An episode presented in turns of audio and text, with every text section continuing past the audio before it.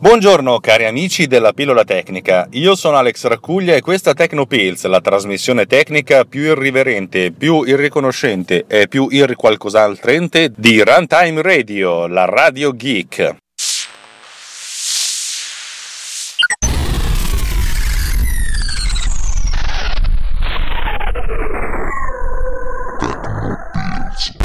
Allora, oggi è una puntata molto, ma molto, ma molto speciale. E voi potreste dire, cazzo Alex, me lo dici sempre, perché oggi dovrebbe essere più speciale del solito?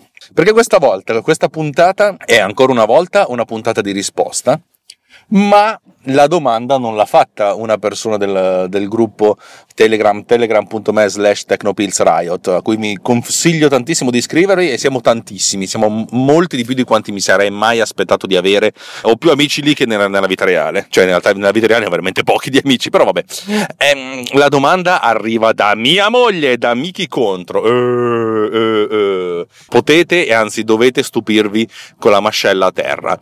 Mia moglie però ha fatto una domanda e ci ho messo tipo una settimana a capire che cazzo mi stava chiedendo. Perché dovete capire che mia moglie è comunque una persona tecnica, ma fino a un certo punto. E fino a un certo punto è di solito la discriminante tra capire che cosa vuole e capire che cosa veramente vuole. O capire che cosa vuole e capire cosa, quello di cui ha bisogno, che ancora una volta sono due cose relativamente separate. La volta precedente abbiamo parlato del R A W. E come ben sapete mia moglie era di fianco a me che, che, che, che guidava, non solo ma ogni tanto mi interrompeva e io fermavo la registrazione e mi chiedeva delle lucidazioni dicendo sì, questa l'ha spiegata abbastanza bene, questo mica tanto. E mia moglie mi ha chiesto, allora dovresti fare una puntata sui formati. E io, formati di che? no no formati, cioè, ho capito che mia moglie voleva capire Quali, quali sono le risoluzioni adatte delle fotografie. Capite che da formato a risoluzione c'è una, una cosa differente, però è stato molto interessante. E allora questa puntata è molto semplice, risponderemo a una domanda semplice e velocemente. Perdonatemi la velocezza, però ragazzi ah, non ho tanto tempo oggi perché sto per andare a lavorare ancora una volta per il nostro caro amico Davide Gatti, di cui vi ricordo che è appena uscito, secondo me è uscito da un po' di tempo, il suo, nuovo, il suo podcast, il nuovo podcast di Runtime Radio, che è Survival Hacking, eh, storie, il claim, il payoff l'ho inventato io, storie di hacking quotidiano, cioè come usare la tecnologia per forzare a fare qualcos'altro eh, che prima non si poteva. Non lo so, in realtà il payoff se lo deve inventare lui. Vi ricordo ovviamente che c'è anche Snap, sempre del carissimo amico Roberto Marin, questo esce una volta al mese e parla dell'architettura, l'architettura vista da, da la, l'architettura di tutti i giorni, cioè quella, quella di frontiera, quella di battaglia, quella di trincea. Vabbè, insomma, avete capito. Allora, rispondiamo. La domanda, che risoluzione devo avere della fotografia? E come tutte le domande fu, f- fatte male, è necessita di una risposta. La risposta è un'altra domanda che fondamentalmente chiede, ma che cosa ci vuoi fare con la fotografia? Perché ovviamente più abbiamo informazione su, cosa dobbiamo, su dove deve andare a finire questa fotografia, e più possiamo capire la risoluzione della stessa. È ovvio che se uno deve pensare di stamparla, stampare una, una fotografia, uno dovrebbe pensare di avere la risoluzione più alta possibile, molto semplicemente. E devo dire che nel duemiladiciotto forse la risoluzione più alta possibile potrebbe avere un senso praticamente sempre, tranne in un caso, nel caso in cui si stia facendo un sito web. In quel caso allora la risoluzione deve essere ben calibrata, perché la dimensione, l'occupazione di spazio di una, foto, di una fotografia è a parità di qualità percepita direttamente proporzionale alla moltiplicazione tra altezza e larghezza. Per cui, nel senso, dato che un sito web deve essere scaricato e, spesso, e sempre più spesso e sempre più volentieri deve essere scaricato attraverso un telefono cellulare che ha una connessione veloce sì ma non infinita, e beh allora più abbiamo, meno banda occupiamo e più il sito verrà, verrà giù velocemente. E a questo punto uno si dovrebbe chiedere, ok vabbè, ma che cosa significa la risoluzione della, della, della fotografia? Allora, posto che se dobbiamo pensare a una fruizione ulteriore della fotografia, cioè questa deve essere eh, rielaborata, è ovvio che non possiamo pensare di esportarla in JPEG, perché il JPEG è un formato molto compresso che ha delle forti limitazioni, e per quanto concerne la correzione del colore e per quanto concerne le selezioni delle aree, perché molte informazioni di, di, di micro dettagli anche impercettibili vengono perse, e sono informazioni che saltano fuori nel momento in cui si vuole fare una correzione del colore. Spesso Davide Gatti mi chiede dovresti fare una puntata sulla correzione del colore. Io gli rispondo sempre che forse è la cosa più difficile, più impossibile da fare, perché come puoi parlare dei colori senza mostrarli? Anche perché certe cose sono talmente sottili che non è che si può descrivere a voce, per cui bisogna, bisogna andare avanti a fiducia. E questo è il primo punto, perché, e voglio ricordarlo, è bene ricordarlo, come dicono, la correzione del colore, se tu devi modificare l'esposizione o fare una viratura di tutte le immagini è un non problema, ma se tu devi dire ok, prendiamo tutti i viola e facciamoli diventare leggermente eh, meno blu e un po' più rossi, allora poi capisci che cos'è, capisci che andare a prendere esattamente qual è il viola e soprattutto le piccole sfumature non è, non è così facile. Oppure dire prendere tutte le piante e renderle leggermente più verdi, il che significa molto semplicemente aumentare i blu e diminuire i rossi, molto, molto, molto semplicemente. Così facendo le piante sono molto più, più, più rigogliose, più verdi, anche perché il verde in fotografia non, cioè, quando fotografi le piante ti, ti analizzi il colore e capisci che è giallo, non è mai verde. Vabbè, è un'altra storia questa qua. Capite che appunto c'è, cioè, il JPEG per, per fare queste cose non è indicato. Spesso e volentieri il formato di interscambio eh, più, più universale è il TIFF a sedici bit, ne abbiamo parlato la volta scorsa quando parlavamo dei RAW. Eh, detto questo, secondo me non è, non è così rilevante, e mh, oggi parliamo essenzialmente di risoluzione, e di risoluzione non tanto per la stampa, perché appunto, quando portate, quando spedite i file per, per la stampa tendenzialmente mandategli quelli a massima qualità e a massima risoluzione. Il, il problema è capire se io devo fare un sito web quanto deve essere grossa l'immagine, se devo spedire una brochure in P D F con dentro una fotografia, o anzi una serie di fotografie, che però nel senso non verrà mai stampata ma verrà soltanto visualizzata a schermo, quanto la devo fare grossa? Quanto devono essere grosse? E questa la, la cosa diventa molto più complicata. La filosofia è sempre quella di avere una buona densità di pixel per lo strumento di fruizione, e già qui parliamo di densità di pixel. Avete presente quando parlano di D P I o P P I, cioè dot per inch o pixel per inch? In pratica un inch, cioè un pollice, è vuoto per pieno due centimetri e mezzo, cioè prendete un, cent- un riello e fate due centimetri e mezzo, quello lì è un pollice. Quando una televisione misura, è una televisione di cinquanta pollici, vuol dire che la diagonale è di cinquanta pollici, moltiplicate cinquanta per due virgola cinque ottenete centoventicinque, cioè in pratica la diagonale di un televisore a cinquanta pollici è di un metro e venticinque centimetri, forse venti, qualcosina di più perché è un pollice, però in buonissima approssimazione sono due centimetri e mezzo, venticinque millimetri. Allora, fatto questo conto, dovete capire qual è la densità dei pixel dello strumento che andrete a visualizzare.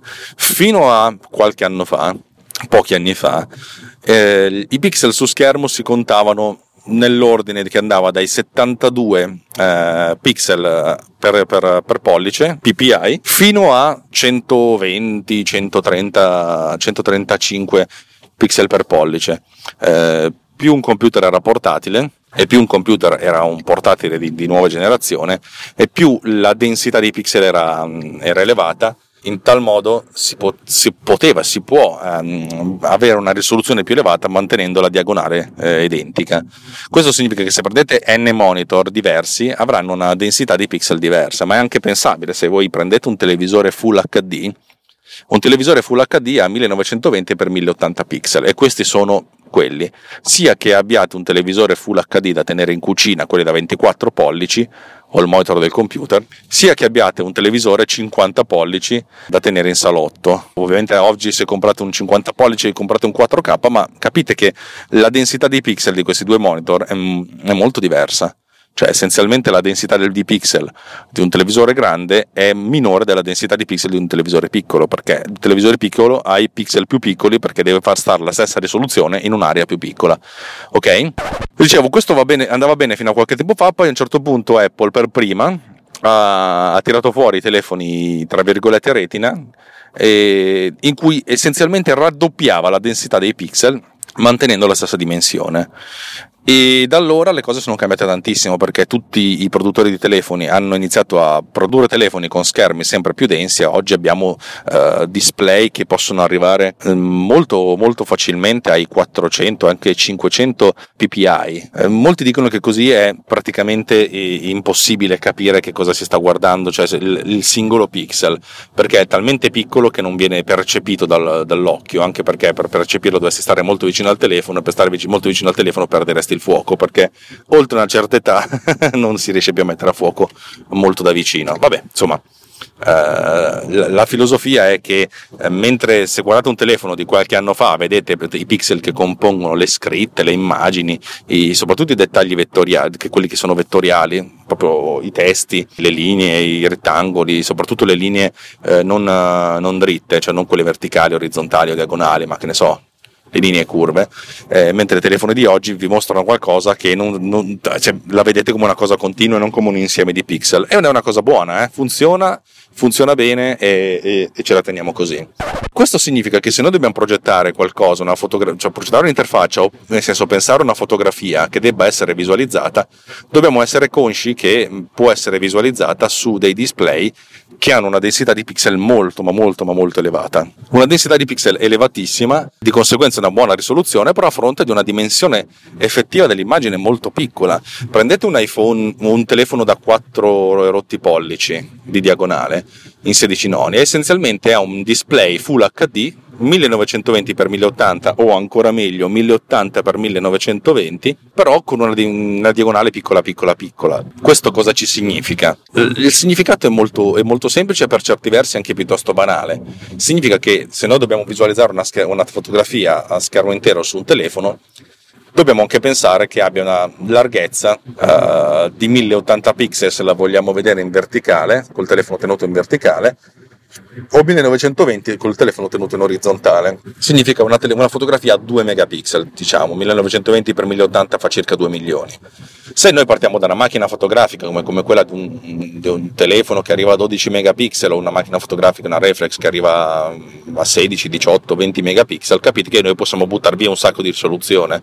Spesso e volentieri possiamo ridurre il tutto di qualcosa come buttando via eh, il sessanta per cento della risoluzione in orizzontale e lo stesso in verticale. Capite che però fino adesso vi ho dato delle indicazioni puramente teoriche e qualitative, naturalmente non quantitative, il che potrebbe essere, soprattutto da parte di mia moglie, come dire: mi stai dicendo un sacco di cose ma non mi stai dicendo niente, vaffanculo. Magari vaffanculo non me lo dice, però gli occhi dicano quello. ehm Allora, qual è la giusta risoluzione? Eh, dobbiamo anche considerare che poi, se magari qualcuno vuole, vuole ingrandire questa fotografia, allora è giusto metterla alla massima risoluzione possibile, però come ben sapete abbiamo questo limite dello spazio. Ecco, una delle grandi ricerche che è stata fatta nei primi anni dei telefoni cellulari retina è stata proprio quella della, mh, dell'approccio percettivo della definizione di un'immagine. Cioè, avere un sito internet con delle immagini che fino all'altro giorno erano a risoluzione, che ne so, cinquecento per cinquecento pixel. Adesso che gli schermi possono arrivare a queste risoluzioni elevate, ha senso aumentare a mille per mille pixel, quadruplicando il numero di pixel e di conseguenza quasi quadruplicando la dimensione dell'immagine, mantenendo la stessa livello, livello qualitativo? E beh, inizialmente la risposta è stata sì, è necessario, perché altrimenti queste immagini a bassa defin- risoluzione, a bassa definizione, a bassa densità di pixel eh, appaiono brutte sugli device nuovi. E considerate che ormai qualsiasi strumento viene comprato oggi, la totalità degli strumenti digitali mobili e la maggior parte degli strumenti digitali fissi ha una densità di pixel elevatissima, per cui per certi versi è assolutamente necessario aumentare la risoluzione delle immagini mostrate. Cosa possiamo fare per ridurre la qualità? Questo studio ha indicato che è possibile, è anzi anche consigliabile per certi versi, ridurre la dimensione del file, delle fotografie che venivano mostrate nei siti internet, non tanto riducendo la definizione ma riducendo la qualità. Questa è stata una cosa molto interessante, come dire, come, ma se riduciamo la qualità viene fuori una merda. Eh, sì e no. Prendiamo la nostra immagine di cinquecento per cinquecento pixel che occupi cento k, cento kilobyte, ok? Se noi eh, portiamo questa immagine da, da, da cinquecento per cinquecento pixel, la mettiamo a risoluzione più elevata, cioè mille per mille, da cento kilobyte magari va a occuparne quattrocento, il che non è un problema.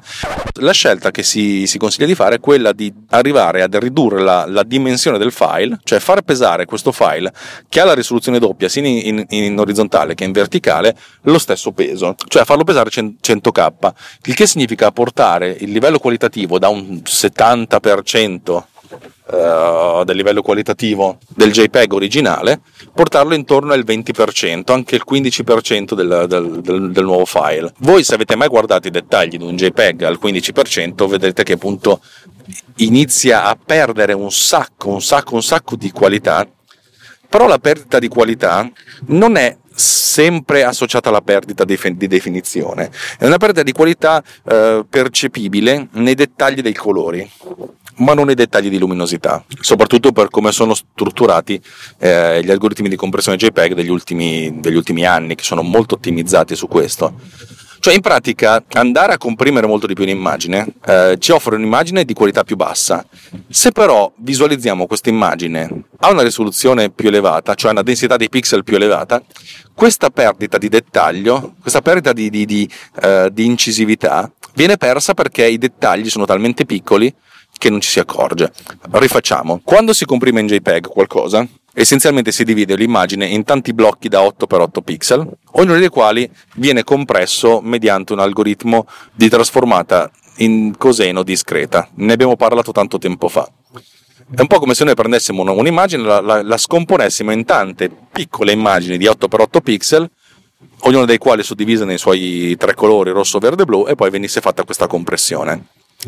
Se noi prendiamo questi, questi blocchetti, li visualizziamo su un device vecchio, uno di quelli che appunto in cui vediamo i pixel, possiamo vedere la dimensione di un pixel e li possiamo contare a schermo, cioè quelli pre-retina, quelli con densità di pixel sotto i centocinquanta, eh beh, questi blocchi da otto per otto li, li percepiamo. Se però visualizziamo lo stesso blocco da otto per otto su un display ad alta densità H D P I, allora a questo punto questi blocchetti sono talmente piccoli che la perdita di qualità del blocchetto è talmente bassa che non ce ne accorgiamo. In pratica aumenta- aumentiamo la risoluzione ma abbassiamo la qualità, mantenendo la stessa dimensione del file, e così facendo abbiamo che la banda occupata è la stessa, ma il livello percettivo qualitativo è più elevato. Anche perché poi la maggior parte dei siti internet e ormai dei browser, quando visualizza le immagini non, ha, non, non le mostra più al livello di risoluzione impostato, ma si adatta, i famosi siti internet responsive, responsivi, traducendolo in italiano. In pratica quello che viene visualizzato è sempre la, la, la, l'immagine a qualità migliore per la densità di pixel, con algoritmi di scaling di cui abbiamo parlato poco fa, po- poche puntate fa, eh, ottimizzati. In pratica quello che noi vedremo è un'immagine di bassa qualità ma a talmente alta definizione che l- la percezione che avremo è quella dell'alta qualità. Vabbè, insomma, Alex, dacci dei numeri. Ok, allora facciamo finta che noi dobbiamo prendere un'immagine e spedirla in modo tale che su schermo, sui display, sui telefoni cellulari, eh, occupi, che ne so, cinque centimetri per cinque centimetri, ok? Interessante come cosa, cinque centimetri cosa cavolo può significare? Allora, dato eh, che cinque centimetri per cinque centimetri possiamo, ah, possiamo dire che sono due per due pollici, vi piace come definizione? Su un telefono cellulare cinque centimetri sono tendenzialmente la larghezza della, del telefono. Vuoto per pieno, ok? Allora abbiamo due pollici per due pollici. Quando noi abbiamo questa definizione, abbiamo la definizione in pollici, possiamo anche convertirla in, in densità. La densità che io consiglio sempre è quella di, di essere sui trecento D P I, cioè eh, anzi trecento P P I, pixel per, per pollice. Ripeto, questo sempre se dobbiamo visualizzare a schermo, eh, perché altrimenti le cose sono, vanno in maniera differente, però fondamentalmente, ecco, stanno così le cose. La, la, la definizione che io, che io utilizzo spesso e volentieri è, va dai trecento ai quattrocento P P I. trecento è abbastanza buono, quattrocento è grasso che cola. Grasso che cola significa molto semplicemente che, che praticamente nessuno si, si metterà mai a, a disquisire su quanto è grosso, su quanto è definita, su quanto è incisa l'immagine, se viene visualizzata su un, su un device eh, portatile.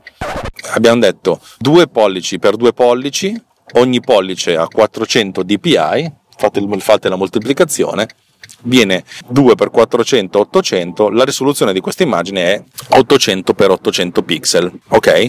Notare che ottocento per ottocento pixel è anche relativamente poco per una fotografia, però insomma capite che io ho dato cinque centimetri per cinque centimetri, ok? A questo punto molto semplicemente ridimensionate la, l'immagine, salvandola in JPEG e andando ad impostare la qualità del JPEG intorno ai venti, quindici-venti per cento, e vediamo, vedete un po' cosa ne esce. E alla fine fate un test a vedere se questa cosa funziona. Ovvio che uno non possa mai fare un test eccetera eccetera, però già avendo l'idea di, di quanto è grossa l'immagine, di quanto viene, di quanto è importante, di quanto viene mm, di quanto occupa il file, eh, uno si può fare una, una chiara idea. Nel caso in cui si volesse stampare questa fotografia, Eh, le cose sono leggermente differenti. Allora, la stampa dieci per quindici, che è quella che viene usata, quella delle fotografie più piccole, in tre mezzi, eh, sono dieci centimetri per quindici centimetri, sono esattamente quattro per sei pollici, ok? Se dovessimo stamparla alla massima definizione, ogni pollice dovrebbe essere a seicento dpi, cioè punti per pollice. Significa essenzialmente sei pollici per sei, tremilaseicento per duemilaquattrocento. Questa è la risoluzione teoricamente ideale per una, fotogra- per una stampa fotografica, e in questo caso il JPEG lo lascerei a un livello tipo sessanta-settanta per cento per avere la, una, una buona qualità. Notare che se questo è, nel caso in cui facciamo stampare queste fotografie a qualcuno con una stampante di buona qualità su una buona carta, se le dobbiamo stampare noi queste cose, se abbiamo una nostra stampante e la nostra stampante ha un, un ordine di prezzo sui cento euro, anche meno, è ovvio che, nel senso, la risoluzione, non, nonostante quello che dicano, non sarà mai elevata, per cui noi possiamo anche dimezzare questa definizione a trecento per trecento, il che significa una risoluzione di eh, milleottocento per milleduecento pixel.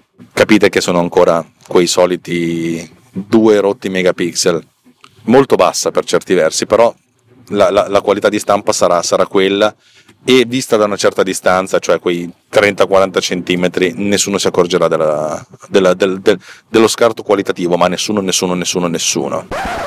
Bene, direi che per questa puntata un po' di numeri ve li ho dati, eh, io do sempre i numeri, anche potreste giocarvi all'otto, se vincete fate una piccola donazione su Runtime Radio, che va sempre bene. Eh, vi ricordo appunto di andare sul nostro sito runtimeradio punto it slash anch'io per eh, contribuire in qualche modo, come volete e quanto volete, alla nostra campagna di autofinanziamento, eh, che ci serve per mantenere la, la nostra, insomma, per mantenere questo, lo status quo, non tanto del dello stato d'animo mh, quanto del, de, della fattibilità delle cose. Abbiamo dei costi di gestione, abbiamo Spreaker ci costa, il sito ci costa, lo spazio ci costa, e, e insomma, se ci date una manina noi possiamo andare avanti a fare un sacco di cose interessanti. Il panorama delle trasmissioni podcast di Runtime Radio è molto vario, anche se è abbastanza focalizzato sulla tecnologia e sugli aspetti più um, più geek della tecnologia, però boh, tra l'altro siamo comunque aperti a un sacco di, di cose. Se avete un'idea di avere un podcast, fatecelo sapere, vi diamo un sacco di mano. Quello che abbiamo fatto con, con uh, Roberto per Snap, Roberto Marin, Snap Architettura Imperfetta, e quello che abbiamo fatto con Davide, Davide Gatti, per Survival Hacking, due podcast che vi consiglio di ascoltare, e tra l'altro con degli, ascoltat- con degli autori che ascoltano molto i feedback, per cui ecco, una cosa interessante è che noi ascoltiamo quello che ci dite, per cui se pensate che vi diciamo, pensate che facciamo delle cose interessanti, ehm, insomma diciamo che diciamo che insomma vinciamo bene. Detto questo, sono arrivato e vi ricordo che io sono Alex Raccuglia, uno speaker iperfigo, a meno così qualcuno dice, ah ah ah, ah non è vero, non è vero, di Runtime Radio. Questa è TechnoPillz e vi do l'appuntamento la prossima volta. Ricordatevi che se vi piace quello che facciamo, eh, dateci un qualche tipo di feedback o dateci qualche milione di euro. Ciao belli!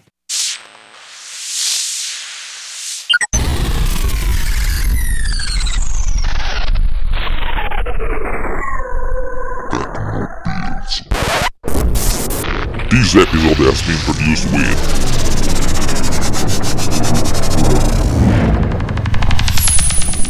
Bot Cleaner.